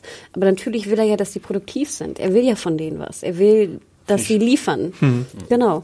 Und ich finde, dann macht das eigentlich, finde ich es eine ganz schön, da muss ja noch irgendwas vorgefallen sein, dass er jetzt wirklich alle Männer und alle Jungs ab zehn umbringt. Ja, was da vorgefallen sein muss, dass er so genau. eine schiere Menge an Leuten umbringen lässt. Und das hätte ich gerne noch erfahren irgendwie. Das fand haben ich, die einen Aufstand geprobt. Ja, und das fand ich eine super spannende Geschichte und ich war fast ein bisschen traurig am Ende, dass wir das nicht aufgelöst bekommen haben. Vielleicht gibt es ja noch was, also... Ich glaube nicht, dass wir die jetzt zum letzten Mal gesehen ja, haben. Ich glaube, es dauert wieder irgendwie zwei ja, Folgen. Wahrscheinlich so vier Folgen oder, oder so. Acht. X null drei. Ach, Oceanside, wer war nochmal Cyndie? Genau. Natania, was ist das für ein komischer Name? Previously on The Walking Dead. äh, übrigens, das Wort, was wir vorhin gesucht haben, was äh, Tara benutzt hat, ist Larder, glaube ich. Und da lagert man Essen drin. Also, äh, Vielleicht, ne? Genau. Ja. ja. Und Tara ist auch so, ich habe mir hier noch so aufgeschrieben als äh, Stichpunkt, Tara will äh, Natania fistbumpen und die weiß gar ja, nicht so, super, was da los ist. We're gonna try that later. äh, ja, denn aber das fand ich auch ein bisschen strange. Also da nochmal auch zu dir dann, Exi, dass, dass sie dann versucht, so einen Fistbump mit ihr zu machen. Das ist doch super witzig. Deswegen finde ich Tara einfach eine super sympathische Figur. Weil sie nee, ist sie ja auch, so aber es war einfach... da rummacht, irgendwie, als hätte sie überhaupt, als wäre das gar keine Zombie-Apokalypse und es wäre das irgendwie keine potenziell feind, feindseligkeit eingestellte Gruppe, sondern einfach so, na guys, hier bin ich und so, lasst mich bitte leben, das wäre cool. Was ich nicht verstanden habe, ist, warum sie so detailliert über den Anschlag auf die Saviors gesprochen hat. Ich verstehe das dramaturgisch, weil sie später den, ähm, den Bogen ja schließen zu, ähm, zu Rachel, heißt sie, glaube ich, die ihr das dann alles erzählt, dass die äh, Saviors die Männer erschossen haben. Beatrix, glaube ich, Rachel Beatrix. Ist die Kleine. Ähm, ah ja, genau, sorry.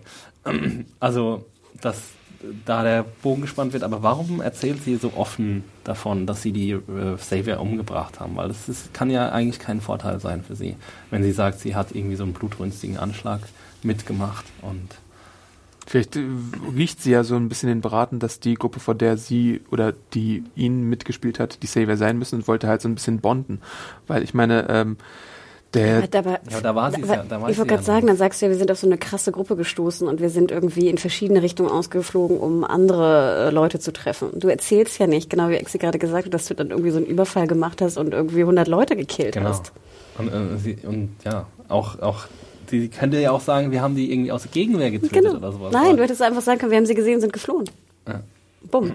Gut ist. Nicht erzählen, dass du ein blutrünstiger Mörder ja. bist. Leute und und hundert Leute im, genau, im Schlaf äh, abgemurkst hast. Ja. Das war dann taktisch eher unklug. Ich meine, es war ja schon so ein Vertrauensmoment. Ich habe verstanden, warum sie sich öffnet, aber ich würde auch nicht sagen, wir haben eine Community, die heißt Alexandria und die ist dort und dort und da sind zwanzig Leute. Und wir haben Leute ganz tolle Häuser. Und, ja, und wir, haben, und wir haben Wände und wir haben Mauern und es ist alles total sicher. Und kommt doch alle mit! Ja. Also das fand ich dann schon ein bisschen blauäugig, ehrlich gesagt. Aber ich fand es auch, ehrlich gesagt, blauäugig äh, zu sagen, äh, dass die sofort ein Angebot gemacht äh, haben, ihr ein Angebot gemacht haben zum Bleiben. So, die einzige Begründung war ja, ja, wir lösen damit das Problem, dass wir noch eine weitere Frau haben und dass äh, du das Geheimnis nicht ausplauderst. Ja, aber dass sie das Geheimnis nicht, also ich verstehe schon, dass sie das Geheimnis nicht weiter plappern. Ja, das verstehe ich auch. Ähm, und ich verstehe auch so ein bisschen, dass sie nach diesem ganzen Fiasko mit den Männern nicht riskieren wollen, dass da auch nur ein Hauch einer Gefahr für sie da ist. Und ähm, da muss man, glaube ich, als so eine Gruppe schon übervorsichtig sein. Und ich meine, aus irgendeinem Grund ist ja Cyndie gerade komplett anders als die. Ich weiß jetzt nicht, ich habe es auch so ein bisschen im... Ich, hm. Es gibt ja dann so später den Moment, wo sie so, so einen Austausch haben, äh, warum ja. bist du so komplett anders als die anderen? Ja. Und da habe ich mich halt gefragt, was da der Grund sein kann dafür. Und ich weiß nicht... Ja, die haben halt eine unterschiedliche Philosophie. Also sie hat halt noch nicht äh, an das Gute im Menschen... Äh, Ja, aber ich meine, du verlierst es ja auch fast, wenn, stell mal vor, da kommt ein Dude vorbei und tötet jeden Mann und jedes Kind ja. über zehn, was männlich ist, äh, ist ja Wahnsinn. Hm. Ja. Also, sorry, da, wer da nicht den, den, das gute Glaube an, den, an die Menschheit verloren hat, also ganz ehrlich, ist ja krass. Ich habe mir den Satz aufgeschrieben, wenn wir jetzt mal zu der Szene springen wollen, nobody's evil, they just decide to forget who they are. Hm. Also, sie glaubt halt, dass es niemanden von Grund auf Böses gibt, sondern dass es halt dass die Leute einfach nur deswegen irgendwelche Notwendigkeiten vergessen. Und ja, ich meine, das ist natürlich, kann man drüber streiten, wie naiv diese Auffassung ist, aber wenn sie danach handelt, ergibt es schon ein rundes Bild für dich, zumindest für den Charakter. Aber obwohl es auch ein bisschen komisch ist, dass sie sie so oft vor den eigenen Leuten rettet, muss man eigentlich auch sagen. Also das ist schon ein bisschen weird. Deswegen war, ich weiß jetzt nicht, ich lehne mich da super weit aus dem Fenster, also einfach nur mal bear with me für einen Moment. Ich dachte vielleicht, dass, dass man, dass die Autoren da einen Love Interest für Tara ins Spiel bringen. Cyndie? Ja. Wie alt ist das, die denn? Naja, Cyndie wird schon ja, achtzehn, neunzehn, zwanzig sein. Ich dachte, ja. wir fünfzehn, sechzehn. Nee, ich glaube nicht. Hm. Deswegen habe ich auch diesen Satz, warum bist du so anders als... Wie alt ist denn Natania? Die ist doch noch gar nicht so alt. Natania, die ist... sechzig oder ja. Ach echt? Ich bin ja. so alt fünfzig, sechzig oder so, ja. Deswegen habe ich diesen Satz auch, äh, warum bist du so anders als die anderen, so ein bisschen interpretiert. Ich bin mir absolut nicht sicher und wie gesagt, ich lehne mich hier weit aus dem Fenster, aber irgendwie scheint da zwischen den beiden, muss ja nicht sein, deswegen auch ein bisschen gezwungen, wenn es jetzt so äh, wieder zufällig so wäre. Und, und vielleicht wird es ein Rebound einfach. Ja. ja. Ja, ich habe mir während im Verlauf der Episode gedacht, ich fände es cool, wenn die beiden zusammen losziehen würden einfach. Die müssen jetzt nicht unbedingt ein Liebespaar werden, mhm. aber die ergeben einen ganz guten One-Two-Punch. Stimmt, ja. Mhm. Und ähm, sie rettet sie ja nicht nur vor Beatrix und ich glaube Katie, die da irgendwie sie verfolgen, sondern äh, als sie dann später beim Container und der Brücke wieder ankommen, ist sie ja auch so ein bisschen ihre... Äh, Sascha. Genau, ihre ja. Sascha und ihr Sniper-Buddy. Und in dem Moment wurde ich sehr stark an... Äh, jetzt machen wir es schon wieder, aber The Last of Us erinnert, weil es gibt da auch so eine, äh, ich glaube, das ist der D L C mit äh, der Kleinen und ihrer Freundin und das, diese Dynamik hat mich da so ein bisschen daran erinnert. Und es ist halt auch so, wie Kampfszenen dort aufgebaut ist. Du bist dann in so einem Raum auf einmal und überall sind so äh, Verstecke, wo du dich ver, äh, hinter verschanzen kannst und dann schießen musst. Und genau so war halt diese Actionsequenz auch aufgebaut. Deswegen mein Last of Us-Moment in dem Moment. Und sie ist wirklich ein guter Shot, wie sie es auch andeutet. Also das fand ich ziemlich cool, ja. Und dann gibt's halt diesen kurzen Flashback wieder nochmal zu Heath und der Auflösung um diese ganze Situation. Ähm, ja, und ich dachte für einen kurzen Moment, als sie sich umdreht, dass sie Cyndie tatsächlich auch mitnimmt, mitnimmt, aber dann wurde sie ja irgendwie von den anderen äh, Damen wieder. Aber warum sollte Cyndie denn mitgehen? Weil sie ja nicht so wirklich zufrieden ist da mit der Philosophie, die da im Camp aufgebaut wurde. Die ganze Family ist doch da und alles. Also ich würde, es macht doch überhaupt keinen Sinn, warum sollte sie das verlassen? Sie findet die Philosophie vielleicht nicht gut, oder umzubringen, aber sie ist doch eigentlich nicht unglücklich in dem Camp. Und es gibt, glaube ich, auch für Cyndie keine Sanktionen. Also deswegen ist es jetzt nicht unbedingt so... Ja, das nee, ist, das ist war vielleicht, da war vielleicht eher der Wunschvater des Gedanken bei mir, also... Und es ist ja immer noch cool, ein, ein krasses Risiko, wenn du überlegst, du lässt mhm. jemanden gehen, der wirklich den Savior ist oder einer anderen Gruppe sagen kann, wo deine ganze Familie ist. Ähm, ich finde es super krass, super riskant. Was ich an der Oceanside-Community auch noch gut ist, was mir jetzt wieder eingefallen ist, das hat, glaube ich, Natania auch erwähnt, dass die tatsächlich, glaube ich, ein Absprachesystem haben, wenn sie, das, wenn sie den Ort verlassen, wo dann steht, wo sie hingehen, damit äh, Leute, die sie finden können, sie vielleicht... Äh, dass sie Bescheid wissen, wo sie sind. Das fand ich irgendwie eine sehr schlaue äh, Verabredung, die wir, glaube ich, so bei anderen Gruppen ja. bisher auch noch nicht gesehen hatten. Dass sie so ihre Routen einplanen, genau. Ne? Und dass sie, äh, ja genau, und das hat Cyndie dann auch immer missachtet. Ja. Ich fand ja auch gut, dass äh, in dieser Beobachtungsszene von Tara, wo sie das ausspioniert, dann gab es ja auch so ein Geklicker, dass dann irgendwie Gefahr droht und dann holen auch alle ihre Waffen und dann ja. schießen sie mhm. auf sie. Diese, diese Klicker-Signalgeschichte ähm, hier ist irgendwie Gefahr, finde ich auch gut. Mhm. Und sie haben Fische. Aber die Savers wissen doch, wo die sind. Nee. Nee, ich glaube nicht. Nee. Mhm. Darum geht es ja die ganze ja. Zeit. Sie sind dann, nachdem die Männer umgebracht wurden, sind sie geflohen, Ach haben so. diese Community gefunden und aufgebaut. Ja. Und deswegen sind sie so krass gegen Fremde, weil sie halt nicht wollen, dass irgendwer das findet oder dahin leitet. Ja. Ja. Und das ja. kann ich schon verstehen. Ich ja, meine, du gut, willst ja deine Community schützen. Ja. ja. Genau. Ähm, ja. Dann sieht sie, dann gibt's diesen Moment, diesen diesen typischen Walking Dead Fake-Out-Moment, äh, als sie dann bei der Brücke ist, dann sieht sie jemanden mit Rasterlocken, oh. beziehungsweise Rasterfrisur und dann sehen wir, dass es eine, nur eine Rasterfrau ist. Dann lass es doch Heath einfach sein. Ja, ich dachte ich auch. Hab ich mir gedacht, so, ja, auch. lass es bitte kein Fake-Out. Weil, also, ich verstehe es nicht. Erstens hat der Schauspieler eine neue Serie am Start. Der muss ja sowieso sich bald verabschieden aus The Walking Dead wahrscheinlich, wenn das ein Erfolg wird. Ähm, Beim Interview konnte er mir nichts dazu sagen. Oh, große Überraschung. Ja, und, und zweitens, also ich meine, wir haben doch genug Charaktere, dann lass doch einfach den random Dude, den eh keiner kennt, äh, wo äh, bestimmte Leute Probleme mit dem Namen auch noch haben, ähm, lass den doch einfach sterben. Das wird doch voll gut passen. Und ich hätte es auch so gut gefunden, dass es mal wirklich kein Fake-Out ja. ist, sondern wirklich mal, ja. dann ist es einfach Heath. Ja. Yay, wie ja. cool wäre das gewesen. Und dann sticht sie ihn ab oder so. Oder lässt ihn halt als Zombie leben. Ja. Keine Ahnung. Aber sie entdeckt halt Reifenspuren, Heath könnte entkommen sein und sie sieht noch so eine Karte mit P P P, wobei ich auch nicht weiß, was P P P ist und ich habe Public gelesen, dass es, dass es nur Scott Gimple ist, der das weiß, was das ist, also keine Ahnung. Aber glaubt also, ihr, das hätte ich ja ganz gut gefunden, dass die beiden, obwohl jetzt Tara keine besondere Fake-Story hat, die sich, also sie sich ausgedacht hat, ich dachte mir, dass die vielleicht so eine Art Kartensystem haben, was sie, falls sie getrennt werden, irgendwie hinterlassen füreinander. Mhm. Weil sie schien ja auch so, als ob sie wüsste, was genau. es sei. Ja. Habe ich auch so gelesen, dass sie so ein leichtes also ihr meint, Lächeln im Gesicht hat. Hä? Das ist Ach, von, von den beiden Keith? meint ihr? Ja. Und ich hätte von Keith eine Botschaft. Ist. Oh. Ich krieg's nicht mehr hin, sorry Leute.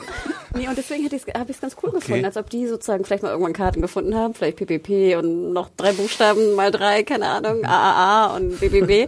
Und dass äh, sie also sozusagen so einen Code ausgemacht haben vorher, okay, falls wir getrennt werden und jemand findet das, dann heißt das das und das, was auch immer es bedeuten soll. Und das auf, hätte ich ganz cool gefunden. Auf jeden Fall lootet sie dann so ein bisschen sorgenfrei weiter und kommt ja dann auch zu so einem Fischershop, glaube ich, oder zu so einem Souvenirladen oder so, wo sie dann erstmal eine Superfly-Brille aufsetzt und diesen Wackelkopf mit dem Doktor äh, für oh, ihre... So ihre Freundin eigentlich einsteckt und dann Denise. kommt sie halt zu Eugene an, den ich ja nicht als Wache postieren würde, aber ich, ich kann mir schon erklären, warum Eugene in dem Moment da ist, weil es ja auch so diesen Bonding-Moment gab mit Tara, deswegen ist es Eugene da und nicht irgendwie ein fähigerer Wachmann. Vor allem, die haben doch auch gar keine Waffen mehr. Also, was ja. macht denn eigentlich? Ich habe mich in dem Moment gefragt, was macht denn der Wachmann eigentlich, wenn irgendwelche... Kaka, Kaka! Nimmt er da so einen langen Speer und versucht, jemanden abzustechen oder ruft er einfach nur andere Leute, die auch keine Waffen haben? Also... Die haben ja eigentlich gar keine Möglichkeit, sich richtig zu wehren. Ja, zumindest hat er ein Fernglas und er macht die Tür auf. Also er, ist ja, ein, er ist ein Pförtner halt. Also ja, genau. Er ist ein Pförtner, er ist kein Wachmann. Ich habe mich nur gefragt, ich meine, wir haben jetzt seit wie vielen Folgen wissen wir, dass er jetzt scheinbar die tolle Methodik gefunden hat, wie man Munition ja. herstellt. Und denke ich mal, dann, dann mach doch endlich mal Munition. Nächste Episode immer, Eugene Centric. Statt immer, dass ich ihn immer wirklich da oben stehen lasse. Ich meine, wir haben gehört, dass er vielleicht sogar verschiedene Talente hat, die andere nicht haben. Und trotzdem sehe ich ihn immer am Tor. Wirklich die Person, die ich nie ans Tor stehen würde. Ja. Weil er so grandios silent acten kann. Aber die Abschlussmontage fand ich echt ganz schön, muss ich sagen. Also das war ein sehr schönes Beispiel für Show Don't Tell. Äh, ja genau, Show Don't Tell. ja. Welche, welche Szene? Nee, diese, Ab- diese Montage, mit, ähm, also wo die Musik drüber war und dann haben wir gesehen, wie Tara zurückkommt und dann die Nachricht bekommt, das war ja alles wortlos. Also sie hat ja die Nachricht ja, mit bekommen. Wem hätte sie auch reden sollen? Sich selbst? Nein, als sie ankommt. Ach so. Also sie wurde ja nicht gesagt, also. deine Freundin ist tot, sondern wir haben es halt gesehen an den Reaktionen. Und das fand ich filmisch zumindest recht ich, ansprechend umgesetzt. Ich fand aber dann die letzte Szene, wo sie da sitzt und wo dann äh, jetzt äh, hier Rosita? Rosita sagt, hast du was gefunden? Hast du ja. Waffen gefunden? War echt so ein bisschen... Oh. Sie lügt ja dann. Also ich frage mich, ja. ob sie die Lüge aufrechterhält oder ob sie irgendwann, wenn sie komplett mal das Bild hat, was passiert ist, tatsächlich einbrechen könnte. Ja, du kannst sagen, entweder sie lügt oder sie hält ihr Versprechen. Ja. ja. Hm. Aber was ist ihr wichtiger? Die Cyndie, die sie jetzt irgendwie ein paar Stunden kennt oder halt ja, äh, Fall, der Kampf gegen Negan, ne? Und äh, der also Schutz von Alexandria. Genau. Wer weiß, ob sie es nicht schon gehört ja hat. Es hätte ja sein können, dass sie, ich meine, sie wird ja die Story vielleicht gehört haben, dass auch Glenn tot ist und äh, Ginger. Hm. Von Rosita, oder? Ja. Ja, gut. Ja. Hm, damit wären wir, glaube ich, am Ende der Episode angekommen und ich habe mich halt gefragt, oder das können wir ja noch ein bisschen diskutieren, ist es jetzt, das habe ich, glaube ich, auch schon öfter mal angesprochen und auch in meinen Reviews immer wieder geschrieben, ist es jetzt die Season der Frauen, die quasi ihr Comeback feiern, weil wir haben jetzt wirklich eine sehr lange Liste von äh, fähigen Frauen, die äh, jetzt auch noch mit der ganzen Oceanside-Community, die äh, Widerstand leisten und äh, wobei die Männer resignieren jetzt vielleicht bis auf Carl und Jesus oder so, aber Rick und Daryl natürlich ganz klar und noch so ein paar andere, Gregory natürlich, der irgendwie ein super Feigling ist, aber Rosita, Sascha, Carol wissen wir noch nicht, die ist ja gerade an so einem Wendepunkt, Maggie, äh, jetzt auch noch ähm, die gute Tara, also da gibt's ja schon viel Potenzial, wenn die jetzt einfach so à la Badass-Chicks, Tarantino-Style irgendwie äh, in, dem, in ein Auto steigen und äh, sich Negan mal ins Visier nehmen, dann könnte da schon was passieren. Ich glaube nicht, dass es so weit kommt, ehrlich gesagt. Ähm, ich finde es positiv, dass wir so Spotlights haben auf diese Figuren. Ähm, ich finde es aber auch ein bisschen bedenklich, dass wieder eine neue Gruppe dazugekommen ist. Ja. Weil mittlerweile droht sich die Serie da ein bisschen zu verzetteln. Und ich meine, wir haben Kingdom gesehen in der zweiten Episode. Mhm. Und jetzt haben wir seitdem nichts mehr davon gesehen. Und ja. kommen vielleicht nochmal dahin, wir wissen es nicht. Es sind jetzt noch zwei Episoden in der Halbstaffel.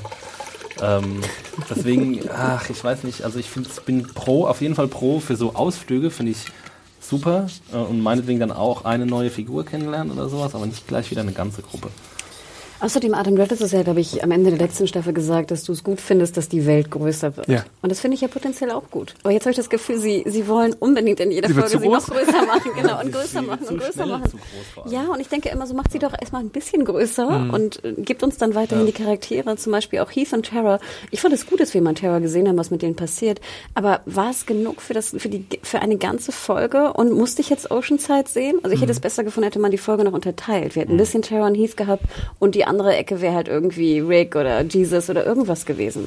Ich fand, es war so ein bisschen, ich finde, Walking Dead tut immer so, als ob sie so viel Zeit haben, aber irgendwie... Sie hatten ja jetzt auch wieder Zeit, neunundvierzig Minuten, sieben ja, mehr ist, als normal. Es wirkt so, so verplempert irgendwie, die Zeit. Mhm. Ja. Ja, sie hatten das mal ganz gut gemacht, in der vierten Staffel war das, glaube ich, wo sie keine Homebase hatten, wo sie einfach nur alle im Wald verstreut waren mhm. nach dem Angriff vom Governor.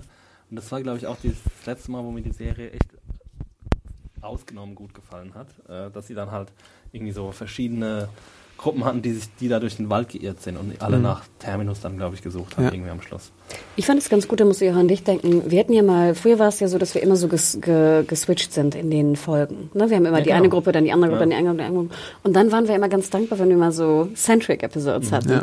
Und ich glaube, ich hätte ganz gerne, jetzt haben wir eigentlich nur Centric-Episodes, mhm. wenn es wieder so einen Mix gäbe. Mhm. Ne? Also ich glaube, dass der Mix ja. ab und zu einfach ein bisschen... Aber ich glaube, der Plan für die Halbstaffel ist jetzt, dass man das durchzieht. Vielleicht, ich weiß jetzt nicht, ob ja, nächste stimmt. Episode vielleicht schon wieder so ein bisschen Mix kommt. Aber dann, ab der neuen Halbstaffel gibt es dann, glaube ich, wieder einen, einen anderen Modus. Einfach, ich glaube nicht, dass sie das eine ganze Staffel lang so durchziehen können. Also, es werden bestimmt nicht irgendwie zehn Communities eingeführt. Und ich fand es auch sehr interessant oder witzig in den äh, Review-Kommentaren, da hat jemand geschrieben, äh, ja, wie viele Communities wollen sie denn noch einführen? Und äh, keine Ahnung. Also, ich meine, irgendwo ist jetzt auch tatsächlich mal gut mit den ganzen Communities. Beziehungsweise es... Sorry, ich habe den Punkt gerade ein bisschen verfehlt. Der Punkt war, dass auf einmal so viele Communities in so einer äh, geografischen Dichte halt aufploppen und davor haben sie irgendwie äh, sechs Staffeln lang irgendwie zwei, drei gehabt oder sowas. Ja. Ja. ja, und ich finde, das wäre ja nicht nötig gewesen. Also gerade Oceanside. Äh, ich glaube nicht, dass jetzt wir... Aber Fische? Ja, da war ich ja wirklich sehr happy drum, aber es war so, es war nicht nötig. Warum jetzt Oceanside? Es war, ich fand es interessant. Aber ich brauchte das nicht. Und aber wir wissen doch, glaube ich, alle, was, was der Punkt von Oceanside natürlich, ist. Natürlich, ja, die Waffen, ja. gut. Aber äh, wir hätten das ja auch irgendwie vielleicht äh, woanders hin machen können. Mhm. Hätte es nicht irgendwie noch äh, ein Geheimversteck geben können, zum mhm. Beispiel? Hätte es nicht vielleicht auch ein Geheimversteck im Kingdom geben können? Mhm. Hätte Daryl nicht vielleicht eine Kammer sehen können bei den Saviors? Jesus ist ja auch noch unterwegs, vielleicht findet er noch irgendwas. Mhm. Also ich finde, die Notwendigkeit dafür, eine Folge zu opfern, war eigentlich nicht notwendig. Und das war riskant, weil ich meine, du merkst, dass viele unter deiner Review ja eine Großteil... Schlechteste Folge ja, ever! Ich wollte gerade sagen, also da, man merkt ja so ein bisschen, echt, dass haben da echt... Leute gesagt, mhm. oder? Das haben Leute also, gesagt, also sehr, sehr viel sogar. Ja. Ich fand, es war einer der besten, was wir sind. As always. ja. Antagonisten-Axie ist wieder unterwegs. ja, dann kommen wir, glaube ich, mal zum Fazit. Ähm, fängst du vielleicht mal an? Ja. Diesmal? Ähm, ich fand den Ton super, äh, finde Tara fand schon immer eine sehr sympathische Figur und fand es jetzt schön, dass es auch mal ein bisschen Comic Relief gab.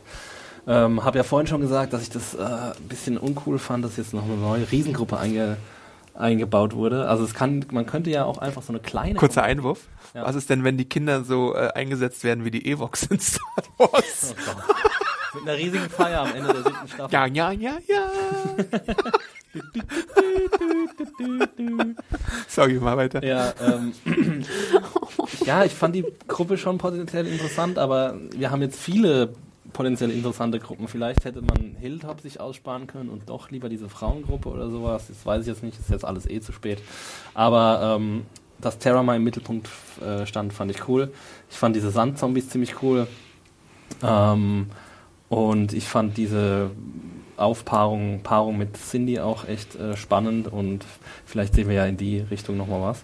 Und ich fand das Erzähltempo echt auch angemessen. Ich fand es wenige Szenen, die sich so gezogen haben. Ähm, ein paar Entscheidungen fand ich nicht ganz so nachvollziehbar von, von Tara, aber im Großen und Ganzen war ich mit der Folge echt ziemlich zufrieden. Also für mich eine der besten in der siebten Staffel. Hanna? Ähm, ich bin so ein bisschen hin und her gerissen. Ich glaube, ich bin vielleicht so der, der Mittelpunkt äh, bei euch beiden. Mir mhm. hat die Folge auf jeden Fall mehr Spaß gemacht zu schauen als die letzte. Also ich habe weniger ja. auf die Uhr geschaut. Ich habe das erste Mal auf die Uhr geschaut, als dann Tara weg war von der Brücke. Ne? Dann so die letzten vier, fünf Minuten irgendwie abliefen. Mhm. Ähm, ich fand es auch gut mit Tara. Ich fand auf jeden Fall, viele sagten ja genau, Tara, der Charakter wäre es nicht wert, eine ganze Folge ja. zu tragen. Und dem würde ich nicht zustimmen. Ich bin zwar auch immer jemand, der sehr hart ist in der Meinung, was einzelne Charaktere angeht, die so nicht Charaktere sind. Aber jedes Mal, und ich sage es immer wieder aufs Neue, sobald sie genug Zeit haben, finde ich die Charaktere ja auch interessant. Und ich finde sie jetzt wirklich gut gespielt, obwohl sie ja auch wirklich da rumgescheucht wurde nach ihrer Schwangerschaft mhm. ohne Ende. Also sie tat mir ja wirklich auch ein bisschen leid, was sie da alles äh, hat abrennen müssen, wo sie noch sagt, irgendwie I like running oder so. Sieht irgendwie nicht so aus, als ob du jetzt jeden Abend joggen gehst und irgendwie Marathon läufst oder so. Also die Arme, wie, wie heißt die Schauspielerin? Alana Masterson. Das hat mir wirklich leid. Und ich finde es jetzt wirklich gut gespielt. Und da gebe ich Exi auch absolut recht. Ich finde dieses Suffisante hat sie gut rübergebracht. Ich fand auch schön, mal ein bisschen genau einen positiveren Charakter zu sehen und nicht immer hier Rick mit seinen blauen, weinenden Augen und irgendwie, weißt du, genau. Ähm, Can protect the Rick! Also da war ich wirklich relativ dankbar. Mir haben so ein paar Kleinigkeiten an der Folge, natürlich was wieder einzelne Szenen anging, sei es die Sandzombies oder ähnliches, hat mir nicht so gefallen. Die Sandfalle. Was auch immer das war, genau. Ähm, was mich furchtbar aufgeregt hat, ich weiß gar nicht warum, war die erste Szene da in, die, in der Dialogszene mit äh, Heath und äh, Tara. Ich fand, das stimmte überhaupt nicht von den Winkeln. Man wusste in dem Bus immer gar nicht, wo sie sitzen, weil das so ganz okay. strange aufgenommen wurde. Also ich bin kein... Die Eisheit, äh. ich, genau, das ja. war irgendwie, ich weiß nicht, achtet nochmal drauf. Das sieht, das sieht, von den Winkeln her ist es unlogisch. Mhm. Und das hat mich einfach, das sind so Kleinigkeiten, die mich stören. Ich fand auch zum Beispiel wieder diesen Musikeinsatz am Ende. Wo den Tara fand ich diesmal da, auch nicht so gut. Hat null gepasst. Echt? Das war wirklich, das war, echt besser als sonst. das war, es war cringe fast irgendwie bei mir der Mo- in dem Moment. Ähm, ich fand aber auch sehr, es hat mich wirklich auch bewegt, wie sie dann diesen, diesen Doktor Bubblehead da mitnimmt für Denise oh. und dass dann Denise tot ist. Also wie gesagt, mich hat das irgendwie echt so ein bisschen äh, traurig gemacht. Ähm, also das, sie hat mich mitgenommen, die Folge. Ich hätte mir gewünscht, dass sie mehr berichten, wie das wirklich zu dieser Abschlachtung oder Ermordung von den, von den Männern kam und von den Kindern vor allem. Das fand ich eigentlich den interessantesten Punkt, der halt nicht erzählt wurde, was ich sehr schade fand. Man hätte ja einfach nur eine Szene irgendwie zeigen können, wie Cyndie mal erzählt, irgendwie bei Tara sitzen irgendwo und sie erzählt, was da eigentlich passiert ist mhm. oder sowas. Das hätte ich sehr gut gefunden, dass da jetzt natürlich eine riesen Waffenkammer ist, die nachher wiederkommt. Wie nennt es immer? Die Tschechowske Waffenkammer ja, in Oceanside. Genau. Das ist natürlich hundertprozentig klar, aber ich fand es auch ein bisschen simpel. Also gerade am Ende, wo dann Tara wirklich, äh, Rosita wirklich kommt und sagt, hast du Waffen gefunden? Ja. Ähm, oh, das, also das war wieder so typisch. Wie sagen wir? Ach ja, genau, du wolltest gerade sagen, sorry. On the nose, äh, absolut. Positiv, wie gesagt, ich war happy mit Tara, ich war sehr happy, dass es endlich mal um Fischfang ging. Ich glaube, wir haben alle auch den Beweis gesehen, dass das wirklich gerade in der Apokalypse eine eine gute Methode ist, um Essen und Nahrung heranzuschaffen. Das, das Kinderarbeit-Workcamp fand ich auch ganz interessant. Die Evox in the making. Ich finde es immer wieder noch ein interessantes Thema, wenn du jetzt ein Kind bist in der Zombie-Apokalypse, wie du damit umgehst. Und ich finde die Theorie, die jetzt hier auch hoch aufgeworfen wurde, dass natürlich dann so so, so Lizzie-Kinder dabei entstehen, die einfach totale ja. crazy sind. Ich meine, das sehen wir ja auch in der Menschheitsgeschichte mit, ich weiß Ach, nicht, Lizzie. Kindersoldaten und ich weiß nicht was. Also das finde ich immer ein interessantes Thema, hat mir wirklich, wirklich gut gefallen. Und jetzt finde ich es einfach wieder schade, dass sie diesen Fake-Out mit Heath nicht einfach mal gemacht haben. Wie du schon erwähnt ja. hast, Adam, er hat eine neue Rolle. Und mhm. ich meine, wenn jetzt vierundzwanzig das irgendwie, wie heißt das neue vierundzwanzig? Legacy. Wenn das nicht sofort abgesetzt wird, dann wird auch Heath höchstwahrscheinlich nicht nochmal vorkommen. Mhm. Also dann traut euch doch mal, habt doch mal den Mut und zeigt den Heath zu mir am Ende. Um ja, das wäre wär so leicht gewesen. Dann machst du den, den Cast wieder ein bisschen kleiner und ja. gut ist. Und ich finde es echt blöd, dass sie das sich nicht getraut haben. Wahrscheinlich, aber weil er schwarz ist. Eben, das, das, das habe ich auch tatsächlich so geschrieben. Weil sie es schon so oft in der Vergangenheit gemacht ja. haben und es einfach, wahrscheinlich, sie hatten Angst vor dem Backlash, dass sie das erneut ja, machen. Aber das ist halt auch scheiße. Aber im Endeffekt hat mir die Folge komischerweise Spaß gemacht. Mir hat sie Spaß ja. gemacht zu gucken. Ich finde, wie gesagt, man hätte vieles besser machen können, aber sie war, meiner Meinung nach, sie hat mir mehr Spaß gemacht als letzte Folge. Also wenn dann auch Leute sagen, Tara hat keine Folge verdient, aber Daryl, der kein Wort sagt in seiner Folge, der hat dann eine Einzelfolge verdient, oder was? Der nur in irgendeinem, in irgendeinem Folge, Folge dreamy. Sitzt. Ja, he's so dreamy. Mit seinen verschwitzten, verfetteten Haaren. Mm. Mm, Hunde, Fett. Hunde-Sandwiches.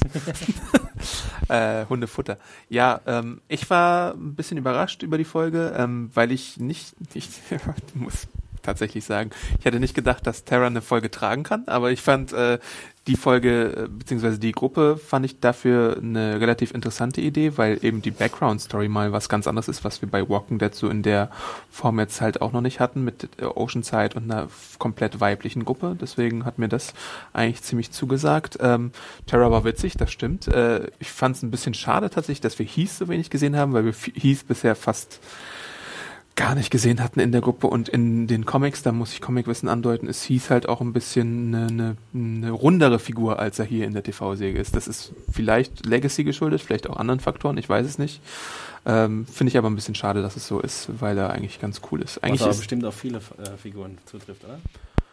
Im Vergleich zur Serie? Ja, ja, ja, schon. Aber Heath ist halt so, so fast so ein bisschen Glenn-Ersatz. Ach so. Ähm, weil er halt ein ziemlich fähiger Runner ist und hier haben wir es jetzt halt wirklich so, dass, dass diese ganze Vorratssituation halt sehr aussichtslos ist, ne? Also was, was die T V-Säge, glaube ich, ganz gut macht, ist, dass sie die Ricks Gruppe entmachten, was es, sei es jetzt durch äh, den, die, die Abnahme der Waffen oder durch die wenige Nahrung, die sie jetzt noch haben. Also ich glaube, im Comic ist es da ein bisschen anders äh, gelöst, aber da ist es halt auch ein bisschen damit eher begründet, dass die Munition tatsächlich ausgeht. Das ist nur so ein bisschen Comicwissen angedeutet. Muss ich nicht dafür entschuldigen. Ja, ja. Weil manche dann sagen, Spoiler, blablabla. äh, ansonsten fand ich das eine eher mittelmäßige Folge, finde ich. Also ich meine, Tara mag ich ganz gern, aber ich weiß nicht, irgendwas hat mir gefehlt. Ähm, ich bin ja, ich bin ja von uns allen, glaube ich, eher derjenige, der der so ein bisschen darauf steht, wenn es so große Krachmomente auch gibt und ja. wenn wenn wenn es mal ordentlich bumst und alles. Du hast äh, Negan vermisst, sag's doch einfach. Ja, ich habe Negan vermisst. Wann kommt er endlich wieder und hält Monologe und Carl, wo ist der? Äh, und Michonne. Nee, nee, ähm, ja. Ich bin gespannt, wie es jetzt noch in den letzten zwei Episoden weitergeht und ich frage mich auch, worauf die eigentlich im Mid-Season-Finale hinbauen. Das, das ist mir bisher nämlich überhaupt nicht klar, wenn sie jede Folge eine neue Community äh, einführen.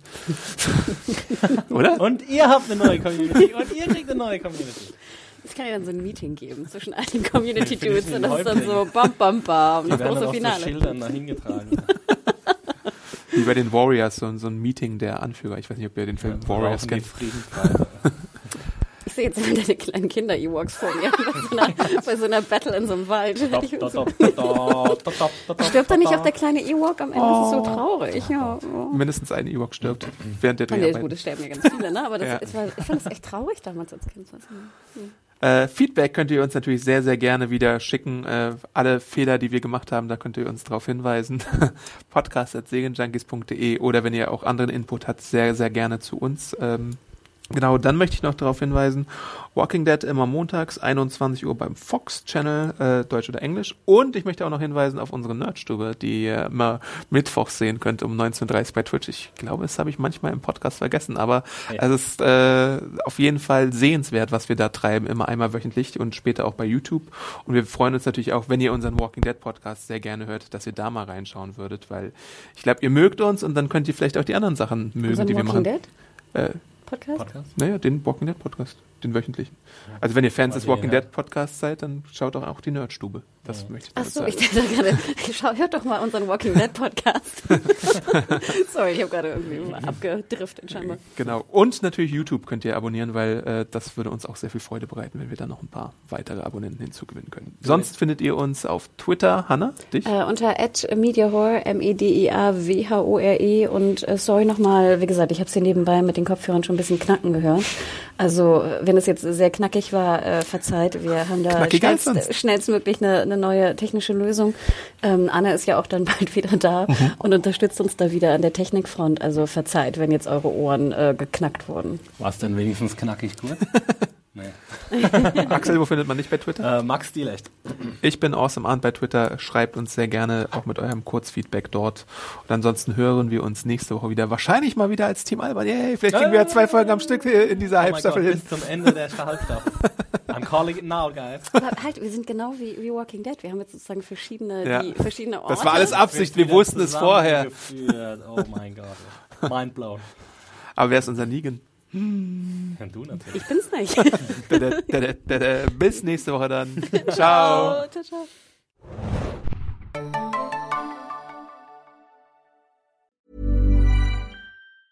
Hi, I'm Daniel, founder of Pretty Litter. Did you know cats tend to hide symptoms of sickness and pain? I learned this the hard way after losing my cat, Gingy. So I created Pretty Litter, a health monitoring litter that helps detect early signs of illness by changing colors, saving you money and potentially your cat's life. Pretty Litter is veterinarian developed, and it's the easiest way to keep tabs on your fur baby's health right at home. Go to pretty litter dot com and use code ACAST for twenty percent off your first order and a free cat toy. Terms and conditions apply. See site for details.